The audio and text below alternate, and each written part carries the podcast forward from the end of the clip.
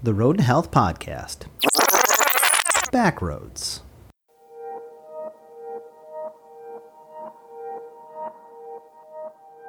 Welcome to the Rhode to Health, Back Rhodes.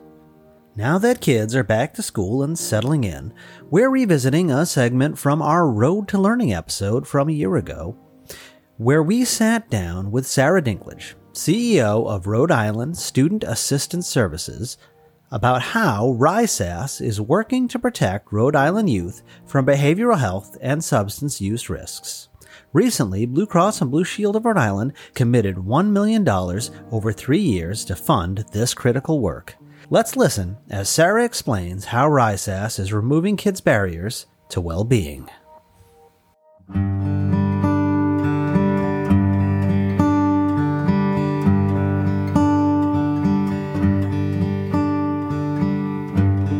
Sometimes stress becomes more than a student can handle on their own. When it does, students, especially middle and high school grade students, need a place to turn, and frequently, when teens don't find a healthy outlet, they turn to unhealthy behavior, such as self medicating. But Sarah Dinklage has been working for 35 plus years to make sure the path to help is as short as walking down a school hall for kids all over Rhode Island.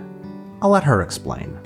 Okay, well, RISAS was established in 1986 to implement a pilot student assistance program based on a national evidence based model called Project Success. And we started in, as a pilot in four high schools. Today we're in almost 39, just about to be 39 high schools and 31 middle schools. Project Success is a substance use prevention early intervention program. So, our goal is to prevent mental health challenges and problems and prevent substance use before it starts, before they start, and intervene early with kids who are already experiencing mental health problems and are already using substances. So, it's a prevention early intervention program. And we do this by placing these wonderful people, student assistance counselors, right in the school. They're embedded in the school.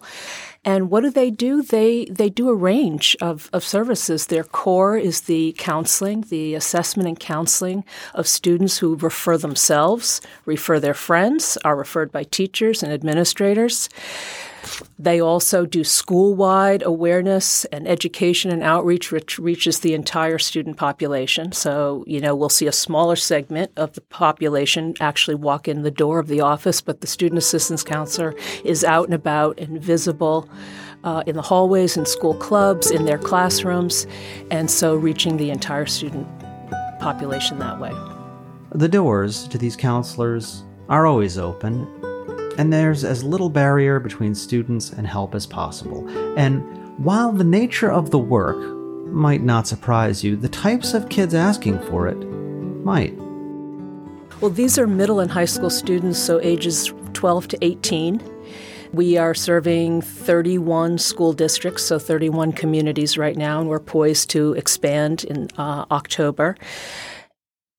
And out of those communities, we are serving about roughly 52,000 students have access to a student assistance counselor in their school. So that many students have access to a specially trained person uh, right in their building. And that's really a key to how the program works is that accessibility to this person who can offer, offer confidential services, counseling services, um, group and individual support, and outreach to families and referral to treatment if necessary.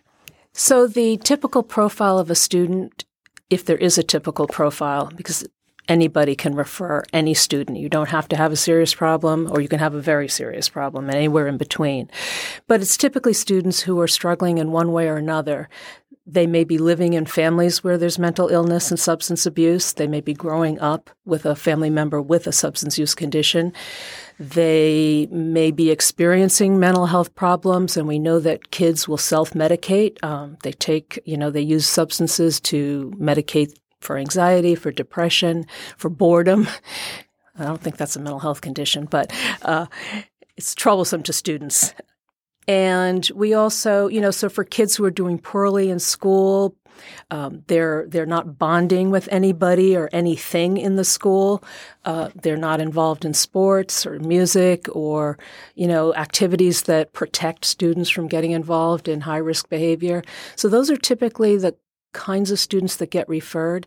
But we will have any, you know, we could have the president of the student council, the captain of the football team, um, you know, in referred, and nobody knows what they're struggling with. So we like to encourage self referrals because the students walk in before everybody is aware of a problem, and then we get those students that about ten people have referred to us.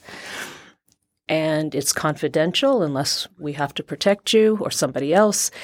And you can just walk in there's no paperwork, there's no fee, and there's not even active parental consent required. All, le- all parents get a letter at the beginning of the school year explaining the program in great detail, the name of the person, their credentials, and they have the option to opt out and say, I don't want, under any circumstances, my child to see the student assistance counselor. But other than that, a student can walk in. We encourage parent involvement. We start at day one, you know, we'd like to call your parents. We'd like to tell them we're having this conversation. And generally, students will agree, if not initially, eventually. But if we had to get on the phone and inform a parent when a student walks in and says, you know, I got in trouble, you know, smoking pot, or this is happening, that's happening, we wouldn't get much business. With a history of servicing mental health needs in kids that stretches back to 1986, Sarah has seen consistent success over the years, even in the special challenges that the last few have brought. You could ask any student assistance counselor.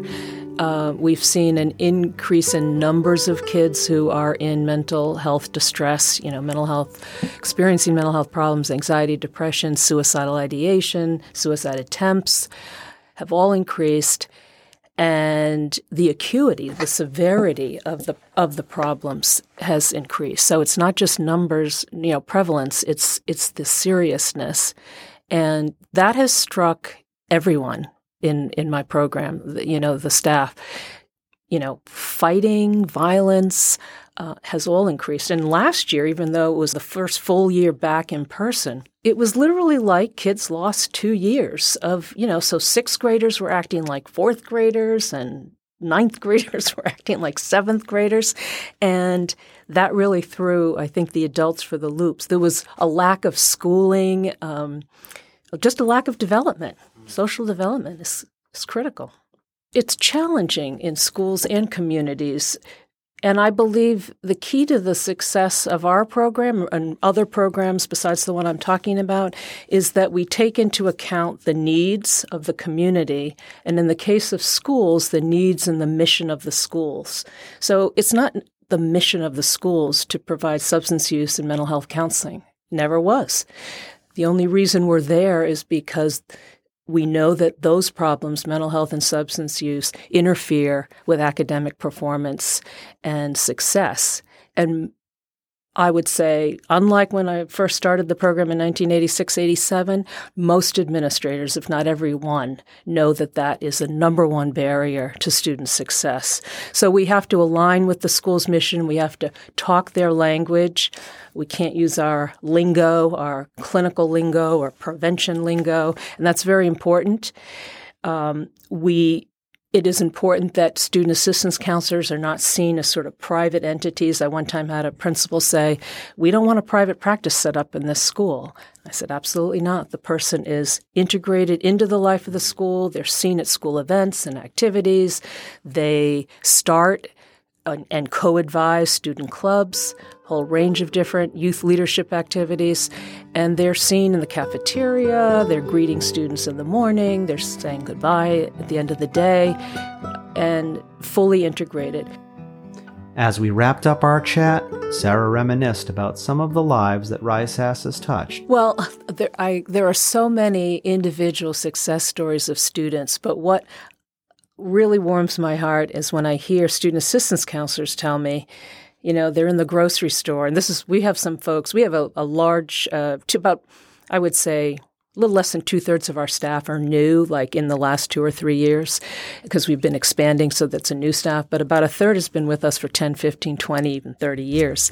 And I love to hear when they're, you know, they're in the grocery store and someone in their 30s, you know, early 40s comes up and says, you know, Mr. So and so, you literally saved my life back in high school. And, you know, now they have children of their own.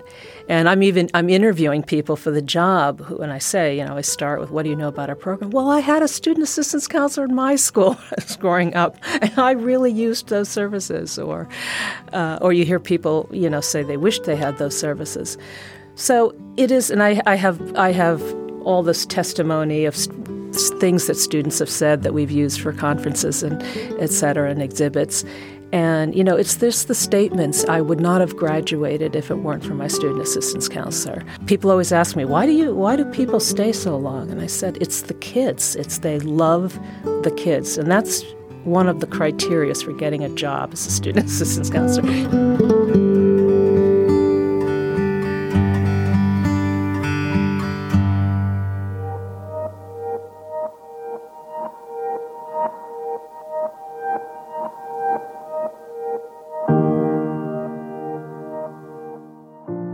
Rhode to Health is a podcast from Blue Cross and Blue Shield of Rhode Island. It's hosted and produced by me, Mark Sheldon, and Mason Im is our sound engineer, with additional support from David Montalvo. I'd like to thank our Back Rhodes guest, Sarah Dinklage, CEO of Rhode Island Student Assistance Services. Be healthy, be well, and keep your eyes on the road.